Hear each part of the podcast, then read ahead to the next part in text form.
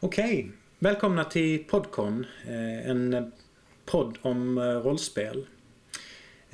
Och vi som sitter här, vilka är vi? Vi är Roman som är tyst just nu. Säg hej Roman. Säg hej till publiken. Hej. Håkan heter jag. Och du är Nils, eller hur? Jag är Nils. Och det vi ska göra nu är att vi ska prata lite om vad är rollspel utifrån hur vi ser på det, utifrån hur vi spelar. Ja, man kan inte jag beskriva det på något annat sätt än sitt eget. Och det perspektiv. I sig är ju ganska svårt att sammanfatta eftersom vi har nog tre ganska olika uppfattningar om vad rollspel är, eller bör vara, eller vilket som är roligast också. Men vad vi har gjort är att vi har spelat in en liten två korta scener från starten av ett äventyr vi spelar. Och så får ni helt enkelt hänga med och lyssna. Och så ser ni vad vi tycker. Men man kan väl säga några grundläggande saker ändå när vi pratar om rollspel. Alltså, vi pratar inte om live. Vi är inte ute i skogen med kläder. Nej, precis, utan vi sitter runt ett bord. Oftast Romans runda bord i tornrummet. Vi pratar med varandra och liksom föreställer oss i huvudet vad vi ser. Det finns inga liksom spelplaner, det finns ingenting sånt liksom, som man tänker i andra spel, utan allting försiggår liksom i ett samtal och prat. Ibland kanske man visar någon gest och tar varandra i hand och vi har ibland, inte alltid, men ibland har vi små formulär där man har korta beskrivningar om sina karaktärer som man spelar. Så till exempel där man skriver ner bakgrund eller utseende eller ibland färdighetsvärden, hur bra man är på olika saker och ting. För det är också som ni säger att det finns ju många olika spel och många olika liksom genrer och, alltså man kan tänka spel som bygger på Tolkien och spel som bygger på liksom science fiction-världar och spel som bygger på liksom skräckfilmer men det finns också olika spel som, där vissa spel kanske är mer inriktade på sånt här som du pratar om Roman, att lyckas och vinna och man liksom slåss mot olika faror och man slår tärningar och slumpen avgör. Och så finns det andra spel som är mer inriktade kanske på relationer mellan olika personer och känslor och vad händer mellan oss och konflikter mellan olika drivkrafter liksom. Ja. Lite som olika tv-serier. Visst. Ja, det är det som är så himla häftigt att göra med rollspel, att man kan agera i en värld som man är bekant med, och det kan ju vara vilken värld som helst. Det kan ju vara allt från Desperate Housewives världen så att säga. Vilket vi har kört. Ja, det har vi kört ett scenario inom då. Och då är det på något sätt att man verkar i en värld som är precis som den världen i Desperate Housewives, men det är inte exakt den, det är inte samma karaktärer. Man utgår ifrån den. Man inspireras av en historia, av en berättelse och en värld. Liksom. Så att när man säger värld, jag tror det är lätt att tänka att man befinner sig på en annan planet eller i Tolkiens Roger, men det finns ju hur många världar som helst, om man nu så att säga, definierar världen på det sättet. Sen tänker jag den här uppdelningen. Ska vi säga någonting om spelledare och spelare? Rätt så vanligt är det att man har när vi spelar är att vi har en spelledare som lite driver historien. Det kan vara den personen som till exempel håller historien igång, och sen har man spelarna som spelar varsin eller ibland vars två karaktärer som då är med i olika scener som spelledaren sätter. Och så spelar också spelledaren generellt, brukar också spela de andra karaktärerna som kommer in i historien och går ut. Precis. Nu är i de här scenerna som vi spelar ut, då är det ju ganska mycket så att vi, både Nils och jag som spelare, där är ju du spelledare Håkan, men både Nils och jag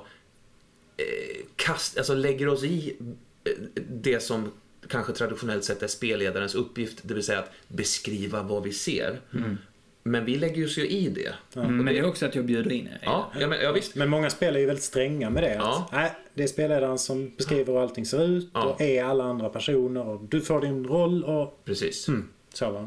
Men när vi spelar så har vi valt att låta alla i spelet faktiskt bidra med när de vill och när de får en impuls. Precis, och så spelaren har sista ordet om man säger. Som en, mer som en ordförande i en styrelse skulle man kunna säga. Någon slags vetorätt. Ja, han har vetorätt och sitter med klubban liksom. För att ändå ha någon slags struktur i det hela. Mm.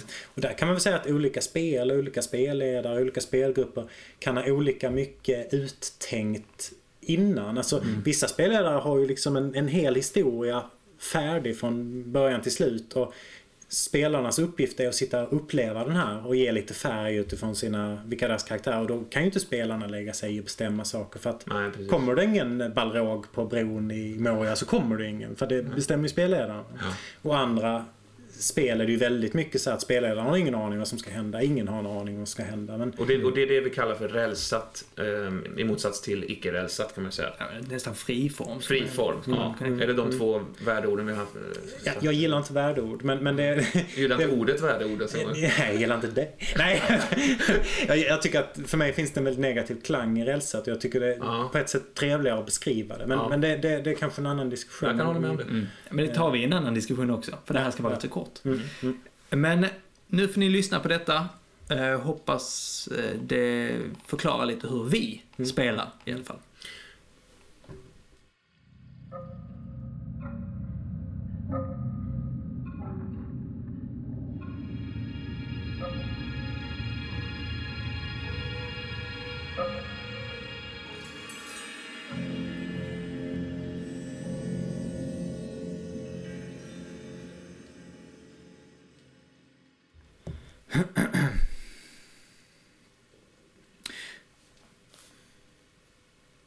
Vägen är mörk.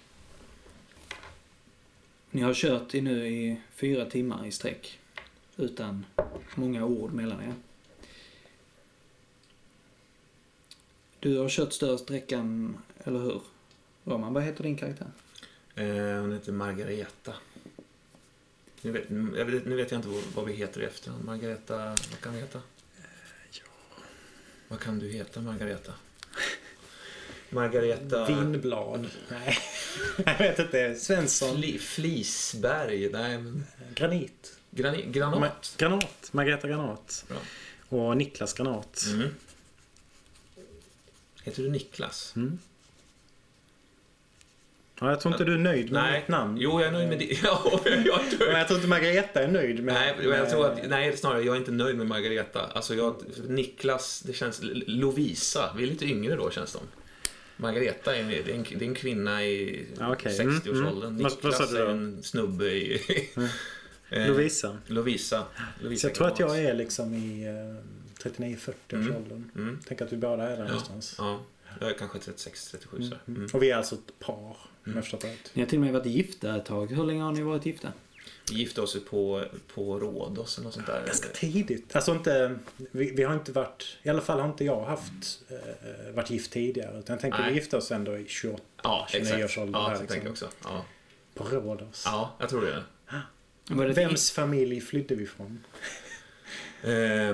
Från din, tror jag. Jag tror min familj blev ganska besviken, men de rättade liksom in sig.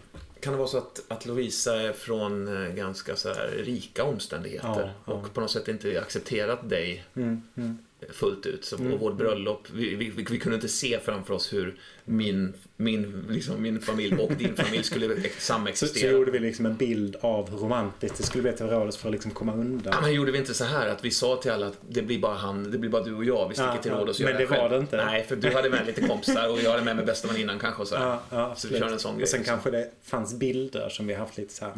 Exakt, det är ingen som pratar så. Nej, precis. Men vad är det bästa minnet från det bröllopet? För er båda, ett gemensamt, jättefint minne. Så jag minns det som, eller jag minns ju inte det. Jag föreställer mig att vi var ganska lyckliga.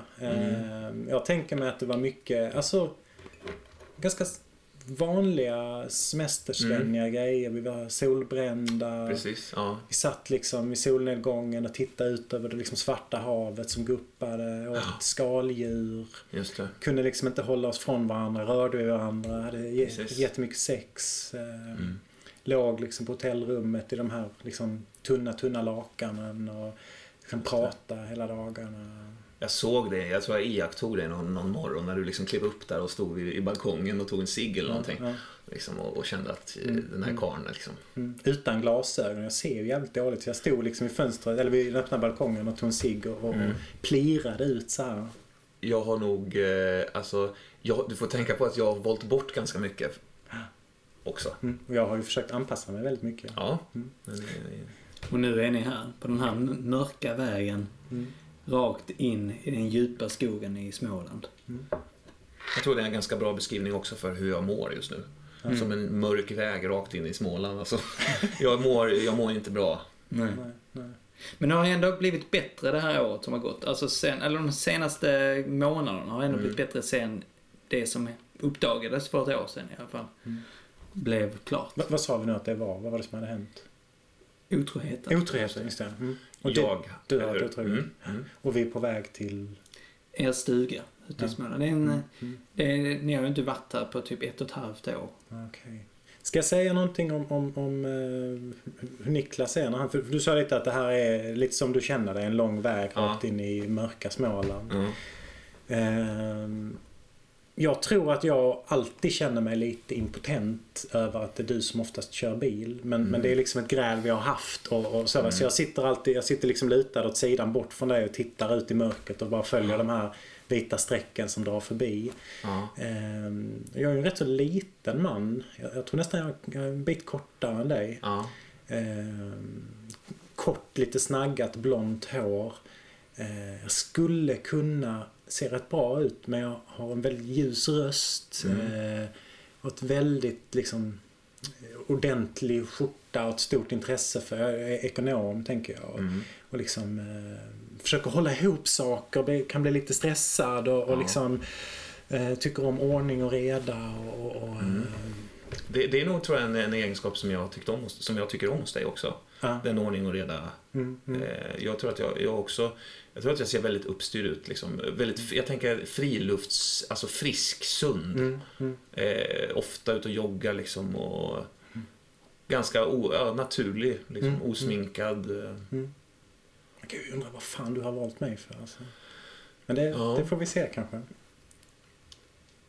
Jag tror aldrig att jag var liksom snyggaste tjejen i klassen, liksom. Alltså jag tror att jag har nog fått ta till andra grepp för att fånga någon romantiskt än just utseende och så. Det är nog inte riktigt min bild av det, utan jag tänker att jag avgudar dig. Jag ser inte hur någon annan kan se något annat. Nej. Och så har det nog varit hela vägen. Jag tror att jag liksom har tackat mina gudar hur många gånger som helst. Det här var säkert också en anledning till att jag har, så att säga, fått näring av det i min relation till det. Förstår du vad jag menar? Att jag har fått den här konstanta liksom, du är bekräftelsen och anpassningen. Och... Ja, jag har blivit satt på en piedestal trots att jag kanske är en person som både fördömer hela den grejen samtidigt som jag njuter, alltså som jag vill det någonstans inne i också. Kanske. Hur ser stugan ut som ni kommer fram till nu, Niklas? Jag ser på när du svänger in här på den här grusvägen som bilen börjar skaka. Och jag börjar liksom lite nervöst plocka fram ur vad heter det? Skjortfickan. Så plockar jag fram mitt cigarettpack. Okej, men jag tänder i bilen. Nej, inte i bilen. Har du nyckeln till grinden? Ja, men ja. Jag rafsar runt hit. Ja, men jag har den. Jag kliver ur och så ska jag runt och öppna upp liksom grinden så du kan köra förbi. Okej. Så kör jag inåt liksom. Det är ganska långsamt över mörkt det. Hur ser det ut? Hur ser stugan ut när ni ser den nu i mörkret? Den är ju en tvåvåningsstuga som ligger uppe på en liten kulle. Så när man kör in här så kan man mellan buskarna se ner mot sjön som breder ut sig som liksom ett svart hål. Ja. Jag tänker mig att det är alldeles stjärnklart och rätt stilla. Det är liksom krispig luft och tänker mörka fönster, en vit dörr, en liten trappa som man går upp till en vit dörr. Jag tror att jag går, så fort jag parkerat bilen så går jag faktiskt ner över den här gräsmattan fram till, alltså så jag ser ner mot vattnet och står och tittar ut där. Jag går runt bilen liksom vant och öppnar upp bagageluckan och börjar lyfta ur väskorna liksom. Margareta, ska jag ta in maten eller ska vi vänta och se om kylskåpet är igång? Ja, det känner inte jag till vem det är, det namnet. Lovisa heter jag, men det kan jag absolut hjälpa till med. Sorry. Nej, ta det till. Lovisa, ska jag bära in maten och ska vi vänta till och se om kylskåpet är igång? Jag svarar något, jag huttrar till liksom. Och tar bara... Det är som en ilning går över landskapet där liksom. Mm. Jag tar i alla fall grejerna så mycket jag kan. Jag liksom orkar knappt lyfta det. Jag är inte så jävla stark, men jag har liksom ändå bilden av att så ska man göra. Så jag liksom lyfter upp jättemånga grejer. Så armbågen så knuffar jag ner liksom bakluckan och börjar liksom stånka upp mot huset. Slänger någon liksom sur blick ner mot din rygg. Och det är då hör du en raspig stämman. Vill du ha hjälp eller? Sätter ner... väskorna, tittar mig omkring. Fan. Ja, lite längre ner då ser du liksom glöden från en cigarett som liksom dras in. Och ur skuggorna så kliver Bengtå som är en av de gamla gubbarna här i området liksom. Mm. Hur ser han ut? Bengtå. Mm. Bengtå heter han det? Han kallas Bengtå. Skitsamma, kör vidare. Han har ju ett ganska så här rött försupet ansikte, tänker jag mig. Mm. Han är ganska spinkig om benen och men ändå lite kagge sådär han känns ganska alkad, tror jag. Mm. Ja, han har ju på sig en sån gubbkeps och ett par rediga gummistövlar och snickarbyxor. Mm. Och en halvt uppknäppt skjorta eller så rutig flanellskjorta. Så lite brösthår sticker fram. Jag undrar om inte du har hört mig nämna någon gång i förbifarten att det är någonting som ligger och skvalpar där, någon dom eller någon alltså någonting som har med om det är okej. Ja, precis, att det är något med den gubben. Jag kanske har nämnt någonting. Är det din stuga eller är det min familjs stuga? Ja, visst, ja, det var men det kanske är din familjs. Ja, men ni har ju varit här i flera år. Ja. Alltså det är inte du kanske jobbar inom rättsväsendet. Du kanske är typ jurist eller något. Så du har kanske liksom kommit åt det på något sätt. Ja, men då... Han har ju också, grejen, det du reagerar på också är att han har ju faktiskt en knäckt hagelhurra över ena armen liksom. Jag blev lite stressad för jag sätter ner väskan. Nej, det är lugnt. Och så tänder jag en cigg i mörkret och tar några kliv mot honom. Han fortsätter mot och stannar lite för nära som han alltid gör. Hallå Bengtå, jag tror att jag joinar då ungefär i den. Kliver upp där. Ja, då tittar han ignorerar dig totalt och skiner upp när han ser dig. Ja. Kan inte låta bli att se hur han kastar blicken upp och ner över dig. Liksom vet, så låter blicken så här, smekar över dig. Är det jaktsäsong? Ja. Nej. Ni har inte varit här på ett tag, va? Nej, jag tror att det är nästan 2 år sedan vi var här. Ja. Men du brukar inte vara på den här sidan sjön. Det har inte hänt något på stugan. Nej, men det är någonting som strykt omkring er. Precis där nu. Om ni ser något... Något slags djur då, eller? Eller vadå? Vad menar du? En person som har strykt runt här? Nej, jag vet inte riktigt. Mm. Men Bengtå, det är ganska stor skillnad på det. Är det en person som stryker omkring eller är det ett djur som stryker omkring? Jag försöker möta din blick liksom så här, han är nog full. Försöker liksom så här signalera. Ja, du får förklara. Du får förklara dig. Varför bär du omkring på ett vapen? Ja, jag lägger en hand på hans axel liksom. Jag gillar inte det riktigt att du går runt här med vapen. Det skulle ju kunna mycket väl vara så att du råkar skjuta någon i mörkret. Han skakar av din hand. Jag vet vad jag skjuter på om jag skjuter. Ja. Ja, men jag bara säger, håll ögonen öppna, om det är någonting så ring, ni har numret. Ja och så börjar han stappla iväg liksom. Hälsa Lisa. Jag föreslår att du lägger in den där den hör hemma, Bengtå. Han viftar med handen när han går iväg liksom. Fick du med bag-in-boxen? Ja, det är självklart. Så jävla sugen på ett glas vin. Ska vi inte slänga in grejerna så tar vi ett glas vin? Det är så jävla trött. Fast jag skulle gärna vilja vara ute. Nej, men jag bär in allt och packar upp. Inga problem. Nej. Jag går ner. Ja, jag börjar göra det och låser. Går du ner till sjön? börjar konka in liksom väldigt så här aggressivt, slår ner sakerna lite för hårt och sätter in i kylskåpet och liksom kastar upp din väska upp i rummet på andra våningen där vi brukar sova. Det är ju då du upptänker att någonting är fel här i huset. Vad är det som är så fel här inne? Jag tror dels att elementen är på och kylskåpet är påslaget och sen, alltså jag är ju noggrann som fan. Så att det är ju alltid jag som storstädare när jag åker ifrån. Jag får göra allt sånt. Och jag sätter alltid din familj är rätt så likadana också. Ja, det måste ju vara mint liksom. Jag sätter alltid alltså stolarna ska stå på ett visst sätt. Och nu är de liksom utdragna från bordet. Så det är en massa grejer som inte... Och jag vet att min familj har inte varit här. Så jag tänker ändå det. Vad fan är det här? Så när jag går upp för trappan med din väska då. Min väska också. En i var hand. Så försöker jag smyga. Trots att det liksom knakar som fan varje steg. I trappan, trätrappan. Och då knarrar det till uppe på ovanvåningen. Hallå? Hallå? Börjar backa ner, tittar mig omkring och försöker liksom se om knivarna ligger kvar ute i köket. För precis från botten av trappan kan man se ut mot köksbänken. Ser du mig stå ute liksom, i min silhuett en bit bort liksom, genom fönstret? Ser att du är på väg ner mot sjön? Kanske. Nej, jag tror att du ser att jag står och pratar i mobiltelefon. Okej. Då får jag lite kraft. Så jag liksom går bort till köksbänken, tar upp den här rätt så långa... huggaren som alltid har funnits här som liksom används till allt med till bröd och till kött och till allt möjligt. Nej för i helvete, är det någon där så kom ner nu! Hör du det? Helt tyst upp. Jag kommer tillbaka till ingående tror jag. Jag har med mig någon liten påse bara med lite sådär något klädesplagg eller. Jag liksom håller upp handen. Vad håller du på med? Jag tror det är någon på ovanvåningen. Att det är någon här inne? Ja. Vänta inte för Lovisa. Hur vet du det då? Men jag hörde honom. Ta fram mobilen och var beredd att ringa någon. Den ligger i nedpackad någonstans. Ja. Men... Den ligger nedpackad någonstans. Ja, men ta min då. Dra fram en sån här splitter i senaste modellen. Liksom. Mm. Du kan ju självklart koden till min mobil. Jag kan ju inte till din. Nej. Jag flippar in den.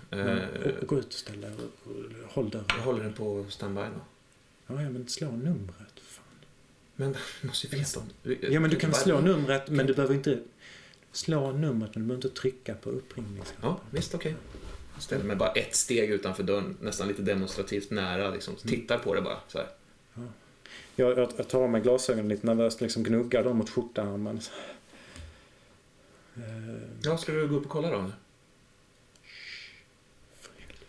Jag börjar smyga upp för trappan med huggaren i liksom högsta hugg. Det knakar för varje steg du tar. Jag tänker inte riktigt på det. Liksom. Jag tänker ändå att jag är hyfsat tyst. Liksom lite hukande ställning. Så här. Håller mig i det här gamla träräcket. Och liksom de här tavlorna som hänger hela vägen upp på vänstersidan. De liksom gnuggar sig mot min axel. I tystnaden här nu när liksom får det rätt så tyst ut. Och i huset är det ju tyst. Så det låter han som ett helt åskväder liksom, när han går upp här. Alltså jag tror att jag har nog inte slagit in numret. Utan jag vänder om och tittar. Bara kastar ett öga. Liksom i omgivningarna istället. Så jag står nog precis framför huset och bara tittar runt lite sådär. Jag har inte slagit numret liksom. Kom fram om det är någon, säger jag när jag liksom är precis uppför trappan. Fipplar efter ljusknappen så här, samtidigt som jag tittar mig omkring. Jag är ganska svettig om händerna. Jag känner att det nästan rinner liksom mellan fingrarna. Skitsugen på en cigg till och så slår jag på ljusknappen. Hur ser det ut här? Ja, hur ser det ut här uppe? Här syns inget vad jag kan se som är liksom spår av att det har varit någonting, utan hela ovanvåningen är liksom, det är så här spetsigt tak så den är mycket mindre än undervåningen och här ligger liksom, här står 4-5 sängar och lite gamla skåp. Man har ju liksom lastat hit allas gamla böcker, så här är massa gamla skräpböcker, så här pocketböcker och ett fönster på var sida, trägolv. Jag tror det står lite spel också i en bokhylla. Den gamla liksom, fuktiga algaspel uppdragare någonstans. Så är det typ 2 stycken lampor i taket som tänds när jag slår på. Jag skickar nog iväg ett sms där jag står faktiskt. Med hans mobil. Nej, just fan, jag vet inte. Du hade ju din egen också. Ja, det har jag ju, exakt. Ja, men då tror jag nog att jag plockar upp min egen liksom, och fippar med. Men sen hörde jag börja komma ner för trappan. Ja. Ganska snabbt tempo. Då håller jag på, då står jag i köket och liksom sätter in så här frukostflingor och lite skit som jag tagit med liksom. Som om ingenting hänt. Jag går förbi där i tystnad. Någon eller? Sätter ner kniven. Nej. Börjar ställa tillbaka stolarna och skrapar i golvet. Och där klipper vi den scenen. Okay. Ni har ju fått fram maten nu och allting är igång här. Ja, vi köpt lite ostar och lite sånt liksom så här man plockar med sig. Ja. Klockan är närmare 10 nu. Men det vet ju ni har inte käkat på flera timmar. Ni måste käka någonting innan ni går och lägger er. Jag har nog bättre sätta igång en brasa och sådär. Ja. Har vi någon musik eller radio? Eller det är liksom brasan som knäpper i bakgrunden. Alltså, jag tror det är ganska olidligt tyst alltså. Ja, det är knastat från brasan. Ja. Och det är en sån här gammal sunkig farfarsklocka som så här tickar lite som jag har slagit igång liksom. Mm. Eller som var igång. Nej, det var inte igång. Nej, då har jag slagit igång den för att skapa ljud liksom. Jag trycker in pinnen längre in i elden med liksom den här metallgrejen. Så när jag liksom reser mig upp och tar vinglaset från spisen. Det tredje glasen. Ja, så Lovisa, vem har du pratat med ute? Du ska veta en sak om Bengtå, Niklas. Och det jag pratar inte om Bengtå, jag pratar när du pratar i mobil. Ja, men jag pratar om Bengtå. Min mobil, vad menar du? Jag sa att du stod och pratade mobil ute. Nej, den är nedpackad. Fast jag såg genom fönsterrutan att du stod och pratade med honom. Ja, fast det gjorde jag. Ja, nej, du pratade med honom. Du kan ju inte vända allting mot mig på, som om det har att göra med Roger. Nej, jag har inte sagt att jag gör det. Bara en enkel fråga. Du får bestämma det, Niklas. Antingen så har du förlåtit antingen har vi förlåtit och gå vidare eller så har vi inte det. Du får bestämma det, tycker jag. Jag har gått vidare. Jag undrar bara om du har gått vidare. I så fall så borde det inte vara så svårt att säga vem du pratar med. Men jag pratar ju inte med. Nej, vi skiter i det här. Så, ja. Ska du ha med eller ska jag ta undan? Gör vad fan du vill, Niklas. Börjar plocka undan osten ganska aggressivt. Jag går in på toaletten, ja. Jag tänker mig att det är ett sån här lås som är lite låser man det så är det inte säkert att man kan låsa upp det liksom lite den här, men jag låser den då jag klick säger jag bara. Ja. Och jag börjar prata med dig genom dörren, vilket jag vet att du hatar. Vad du skulle säga om Bengtå då? Du hör nog ingenting. Det är nog tyst tills jag är klar och kommer ut låser upp. Vad sa du? Jag tänkte bara upplysa dem att den här mannen är en ganska farlig person. Okej. Okay. Ska jag ut och hämta yxan eller vad tänker du? Nej, men jag bara känner mig inte helt nöjd med att se honom med ett gevär över armen. Men nu är vi här. Nu är vi i min familjstuga och nu har vi sagt att vi ska vara här i 3 dagar. Så då kan du... Om det är någon vi ska ringa på, om det är någon vi ska bussa polisen på så är det ju han. Vi ska inte bussa polisen på någon. Nej. Folk gör så här. Så är det ute på landet. Man är beväpnad. Man har gevär. Så är det. Ja, men har han licens för det då, tror du? Tror du folk bryr sig om licenser? Det här är fan inte Stockholm. Nej, det är först när någon människa skjuter ihjäl en annan människa med brott mot. Han har bott här hela sitt liv. Sen jag var liten och lekte här så fanns han. Och han har alltid varit knäpp i huvudet. Men det... Ända sedan 1982. I juni. Okay. För det var då han sköt sin bror. Bert. Är det ett namn som är bekant, eller? Nej. Det förstår jag det. För att det är ingen som talar om det. Men har du suttit och läst in dig på det här för att du skulle kunna dra upp den när vi kom hit så att vi ska åka hem igen? Eller? Ska vi vara här eller ska vi åka hem? Ja, jag vill jättegärna... Jag tror faktiskt att vi gör så här att du är här och jag... Ja, men lägg av nu, Lovisa. Åker hem i natt. Ska det alltid bli så här? Ja, det verkar tydligen så. Och jag så jävla less på... ditt konstanta anklagande, Niklas. Det är jag inte intresserad av längre. Förlåt då. Förlåt. Det var inget. Förlåt för allting. Där går strömmen. Åh, gud. Nej, inte det här också. Det är bara propparna. Ja. Jag drar på mig ett par gummistövlar för det är liksom precis bredvid där man hugger ved. Det är liksom en utomhus med ett litet tak. Ja. Där är ju liksom... något slags proppskåp som är innanför en dörr. Så jag tänder en cigarett. Det tar 2 minuter. Ingen fara. Jag tror att jag dels så här känner jag på något, prövar jag några lysknappar så här som man automatiskt gör, men sen så sen går jag nog upp på övervåningen trots att det är mörkt alltså. Jag går ut, men jag går inte runt riktigt, jag sätter mig på liksom den här stentrappan som går upp till den dörren och röker med liksom pannan i handen, känner mig bara sjukt jävla hopplös liksom. Sitter där några liksom minuter och drar lite. Och lyssnar på ljuden runt om. Ja, vinden som går i buskarna och prasslar. Så. En tanke. Kan det vara så att du hör ett burrande ljud från en lite halvöppen väska som står längst in framme vid dörren liksom. Ett så här ljudet av ett sms tänker jag. Från på andra sidan dörren, så in i stugan då? Ja. En mobil på ljudlös som får ett sms liksom. Då öppnar jag ytterdörren jättetyst. Så spanar jag in efter dig och sen sträcker mig in, trycker ner handen i väskan, dragkedjan är lite öppen och börjar liksom rota efter mobilen. Du hittar den rätt så snabbt. Drar jag åt med den och så stänger jag dörren igen. Och sen så går jag en bit ut i mörkret, ut bland bussarna. Pulsen börjar liksom... Du ser ett så här flackande levande ljus kanske på övervåningen som har tänts eller? Röker och så tar jag upp mobilen och börjar titta vad det står. Det är ett sms från Rosmarie står det. Jag vet har hon skrivit. Jag försöker komma in i mobilen liksom. Jag vet inte om det, men det är kod då antar jag.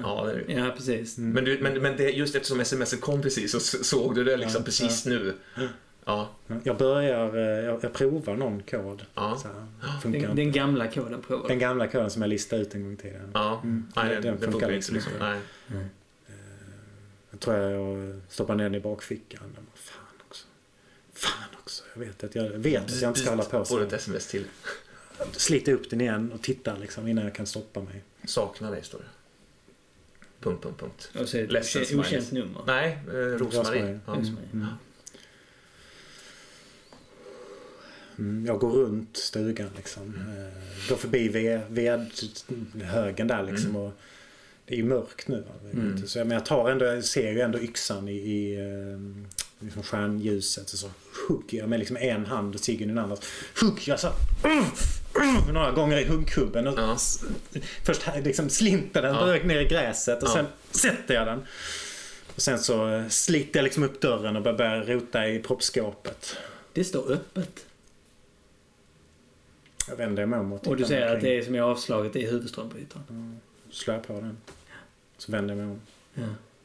Ja, det skiner ju upp. Alltså just kommer tillbaka in i huset. Vad är det som har förändrats sen där nere? När du kommer ner. Det är någonting som är annorlunda där nere. Det är inget jättestort, men någonting har förändrats. Vad är det som är... Som du det ligger en sån här Skogaholmslimpa i plast, en försluten plastförpackning. Den ligger på golvet. Förpackningen är liksom uppbruten och det är typ, den är så här bortslitet, ett jävla stycke från den här Skogaholmslimpan. Det ligger smulor överallt. Den är bruten i små bitar. Men, vad är det? Niklas! Är det då jag kommer in med yxan i handen? Och klipp.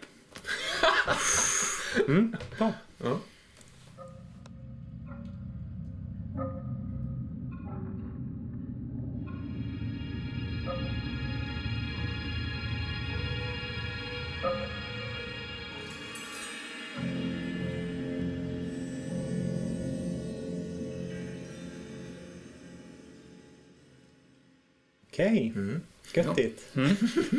2 år senare är detta äventyr som var inte namngivet än. Vi kallar det stugan heter det. Det skulle väl kunna vara en ganska typisk början på en kvällsspel, alltså en berättelse som börjar och avslutas på en kväll. Absolut, skulle kunna se ut som. Det påminner väldigt mycket om ett par äventyr jag har kört.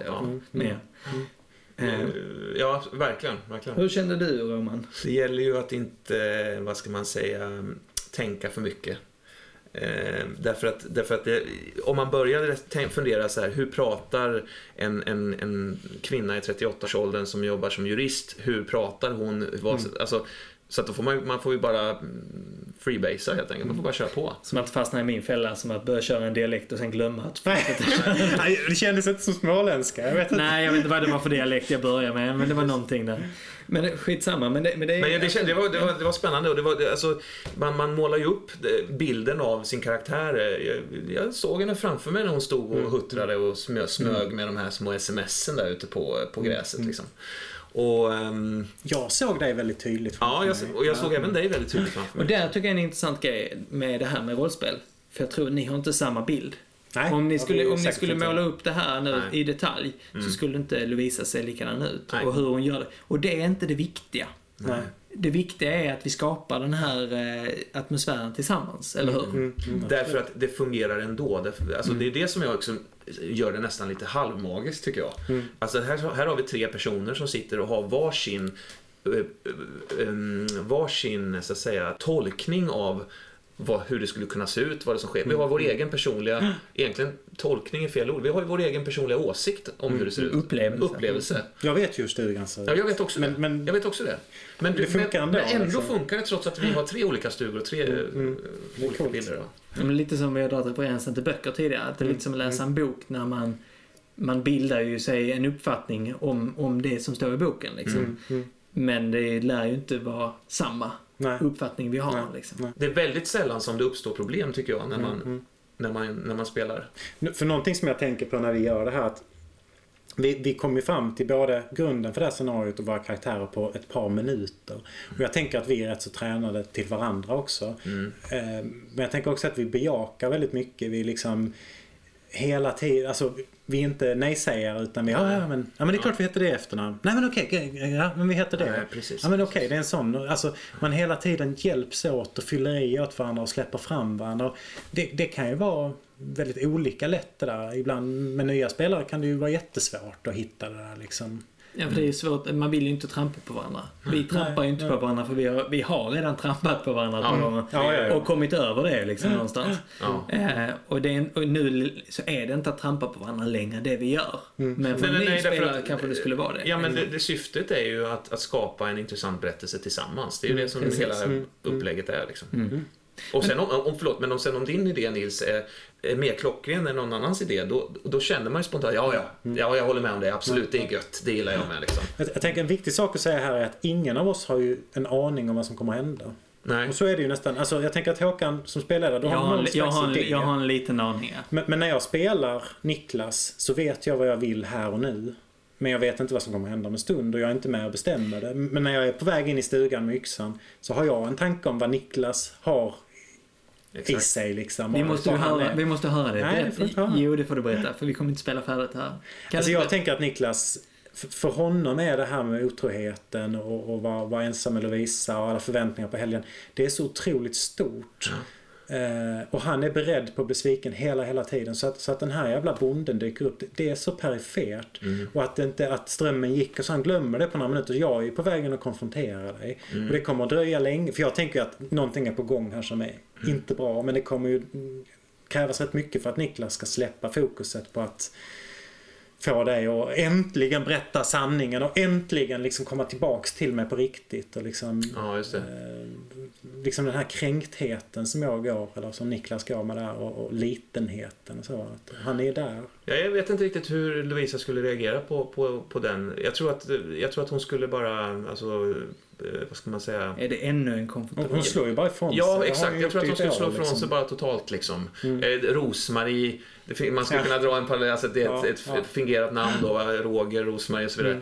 Men det kanske var Rosmarie faktiskt. Jag var lite inne på det, att det var det. Men saknar dig, eller också skulle jag använda det som ett ganska så här, ett alibi helt enkelt, att att säga att det var, påstå att det var så i alla fall. Jag hittar i min karaktär rätt snabbt. Det kändes det som det. Den här direkt gången, fick för det kan ju också vara väldigt olika, eller? Nej, det kan ju ta 5 speltillfällen innan man hittar det. Men nu kändes det som jag visste precis vem jag var från början.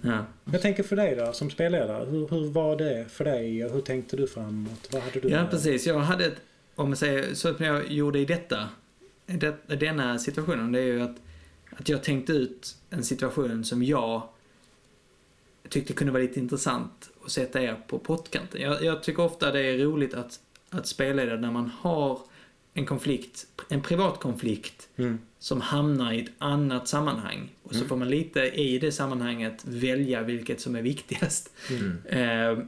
Och det tycker jag är intressant. Det är inte egentligen att tvinga spelarna att göra det valet, utan att se när kommer er gräns för vad som är viktigast. Så skulle du också då kunna bli lite så här, ja men vi tonar ner det mystiska för det andra var så göttigt. Absolut, eller absolut. För att som sagt var, i det här fokuset så är det ju som detta enkvällsscenariot som vi kallar det också, då finns ingenting att hålla tillbaka på. Nej. Och om då det som är det göttiga att köra på är er privata konflikt, då är det ju där fokuset ska ligga. Och då får det andra tjäna till en motor för det.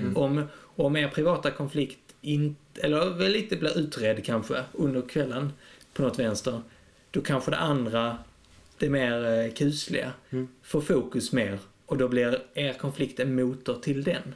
Så att det är liksom, det får bli vad det blir. Vill du säga någonting om vad som var det mystiska? Nej, det finns ingen idé till det. Men du hade en tanke om det? Jag hade 2 tankar, men jag kommer inte säga någon av dem. För poängen är, igen, det här var så dålig. Det var så dålig.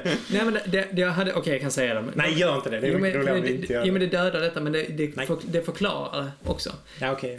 För det finns döda, 2... förklara. Ja, men det förklarar varför jag hade 2... mystiska förklaringar, är för att jag ville ha det öppet beroende på var vi gick. Det ena skulle vara en övernaturlig variant som jag inte riktigt vet än vad det skulle vara, för det per definition ett spöke eller någonting, det där som strök omkring. Eller så var det en fysisk, alltså vanliga, om det var Bengtå som helt enkelt har blivit lite tokig, som är den här personen går inte och varnar för sig själv, för sin döda bror, som du förklarar för hans medel, som han kanske finns kvar i hans huvud på något vänster, vi vet inte, men då skulle det vara mer kanske klassisk thriller, mer vad det skulle bli skräckgrejen. Men kontentan skulle dock vara detsamma, tycker jag, för att det är liksom att det är egentligen var vi vill dra det. För att om jag upptäcker att ni tror på en sak mycket mer och bygger upp den, de säger att ni bygger upp mystiken och är rädda för det okända, då kommer det vara det okända. För att då kommer inte vara Bengtå då. Nej, jag tänkte just att överraska. Liksom, ja, men poängen är att inte överraska. Jag tror att hjälpa är alltså i detta fallet det skulle det faktiskt vara att jag är inte ute för att chocka er. Jag är ute för att vi ska göra den bästa historien. Och då är det att om ni hjälper mig bygga historien så blir den bättre. Så om ni förväntar er att det är ett spöke, då kommer ni hjälpa mig att göra det där spöket så hemskt det kan bli. Ja, det är sant. Så om då Bengtå hoppar fram och rycker av spökmasken, då blir ni bara så, nej. Det är, men däremot om ni bygger upp att det är någon fysisk person här, ja, då kommer jag trycka på den punkten istället, för att då hjälper ni mig bygga upp den skräcksituationen mycket bättre än att nej, det är ett monster i kabinen liksom. För när vi uttrycker vad vi tänker oss att det rör sig om, då uttrycker vi samtidigt vad vi vill uppleva och vad vi vill götta in och se. Så då kommer ni, om man säger så, bli rädda inom citationstecken utifrån att ni skrämmer upp varandra. Ja. Och men vi ska inte fastna i det. Först en parentes på det bara. För vi kommer att bli rädda. För lite känner jag känner en viss irritation mot dig och Lovisa när jag är i Niklas. Jag känner det. Och det är ömsesidigt, kan jag säga. Ja, det förstår jag. Och jag känner en liten rädsla när jag märker att den här liksom är avslag, eller liksom någon har slått av. Den kommer aldrig bli, det kommer aldrig bli att jag sitter här och är rädd på riktigt. Men det finns, för att kunna spela där så finns det ju hela tiden en touch av de riktiga känslorna. Jag blir lite förbannad när jag får det här andra smset. Ja, men det är ju pulshöjande, är det ju. Visst är det? Inte som att man var med på riktigt, men tillräckligt mycket för absolut, att liksom vaska fram det. När man lever sig in i det på något sätt. Och det är väl kontentan också en stor grej varför vi gör det här. För den lekfullheten, att leka med de känslorna, att få vara sur, att få leva ut den ilskan även i spelad form är ju jätteroligt. Det som är en intressant grej också, tycker jag, är att även, vi pratade tidigare om att du, så att säga, du hade ett övernaturligt spår, och så hade du Bengtå som ett annat spår, och beroende på vad vi hade gått igång på. Men då är det ganska intressant, för att Lovisa till exempel, när hon kommer till tals, så skulle hon ju givetvis inte tro att det är något övernaturligt. Hon skulle ju hävda att det är en karl som stryker runt här. Du skulle sitta jävligt långt in. Men det är inte Lovisa, utan det är Roman. Bara så att vi förtydligar det. Ja, precis. För det är ju inte vad misstankarna för för Lovisa och Niklas. Det är inte vad de tror, utan det är ju vad Nils och Roman tror. Exakt. Så vad du märker att vi blir så här, vad ni går igång på, det kommer jag ihåg. Och desto mer jag ser att Lovisa ignorerar övernaturligheten och Roman spelar på att hon ignorerar det, desto mer övernaturligt blir det. För att han markerar för mig att jag gillar övernaturligheten genom att ignorera den. Som om man inte vill bli rädd, då kan man så säga låtsas som att man går igång på någonting som inte är så läskigt. Och precis. Låta sin karaktär så att säga gå till ett annat håll. Ja, men precis. Men en sak som manipulerar spelledaren. Om man ska det blir tråkigt då. Som är viktigt att beskriva rollspel. För jag tänker det, framförallt när alla andra spelar, kanske inte så mycket när vi spelar, så finns det ju ofta väldigt mycket regler. Och tärningslag och värden och siffror. Och jag tänker, ska man säga någonting? Varför slår man tärningslag i rollspel? Vad är det som händer? Man kan ju förklara varför vi slår det. Ja, man kan säga det. Så får folk prata för sig själv. Ja, men det blir så det är bäst. Men är det ett sätt? Eller? I detta enkvällsscenariot, om vi hade kommit till att slå tärning, så hade det handlat om att vi inte kunde komma överens när vi pratade. Till exempel att alltså fan, jag rusar fram till Lovisa och bara köttar in yxan i huvudet på henne. Nej, det gör du inte. Och jag har redan hoppat in i bilen och jag är på väg därifrån. Ja, då hade vi slått om det. För att det, ska vi göra det då? Ja, slå om ni vill. Slå vad vill att vi ska slå? Den som har högst vinner. Och så får man då berätta ut senast sen. 2. 4. Jag drar igen dörren precis när jag ser hur du kommer ut springande. Så kör, jag tog yxan landar i biltaket. Ja. Och rycks med. Exakt. Ja, där är ju en situation när vi slår. Nu var den rätt så extrem. Men det kan ju också vara mycket mildare. Till exempel att Niklas skulle säga: berätta sanningen för mig nu. Jag vill att jag kommer pressa dig tills du berättar sanningen. Och så säger jag: Lovisa, jag kommer inte berätta, jag kommer eller Roman säger, men jag kommer ännu en gång dra det till att du köper min lögn. Ja, just det. Och då är det man slår om. Precis. Men sen finns det ju ett tredje tillfälle också. Det är möjligtvis när Lovisa bränner bort med bilen. Och det är en ganska otillgänglig, alltså så ganska svårt att köra. Det är natt och så vidare. Det finns problem med att liksom köra den vägen. Då kanske jag behöver slå om jag lyckas köra därifrån. Ja, då ska man, och då kan man, och vad vi ofta gör när vi har så få slag, det är att vi sätter upp alternativ. Om du lyckas med det här slaget så händer detta. Om du misslyckas med laget händer detta. Liksom. Det brukar vi oftast göra nu för tiden. Och då är det ett sätt att veta vad som ligger på bordet. Alltså vad händer om jag lyckas eller misslyckas? För ibland när man får höra de alternativen så blir det: jag vill misslyckas. För det är mycket roligare än att lyckas i detta fall. Precis, och då går man ju på det som känns mest intressant. Ja, alltså, vi slår ju ändå. Ja. För jag tänker också att det finns någon liksom mer flummig grej också med slump. Alltså för jag tycker att slump ska finnas i alla former av rollspel, mer eller mindre, just för att det gör att vi är inte författare som sitter här. Det är inte så att vi sitter och skriver en berättelse ihop, utan slumpen gör att det hela tiden går åt håll som ingen av oss kan förutse. Och det liksom blir en extra medspelare, en fjärde person vid bordet. Och det tycker jag är lite magiskt. Och sen finns det då den gränsen man kan tycka när slumpen är för stor och tar för stor plats. Liksom. Och det är också en balansgrej. Men kan man sammanfatta detta nu? Vad rollspel är för oss? Känner vi att vi har sagt allt, eller vill vi lägga till någonting? Ja, jag tror att vi har ändå lite olika. Ja, det har vi. Vi är rätt olika i syn på det. Liksom, man har olika liksom saker som man går igång mer eller mindre på, helt enkelt. Så är det. Men det här är ju någonting som vi tre gemensamt spelar mycket, det här sättet att rollspela.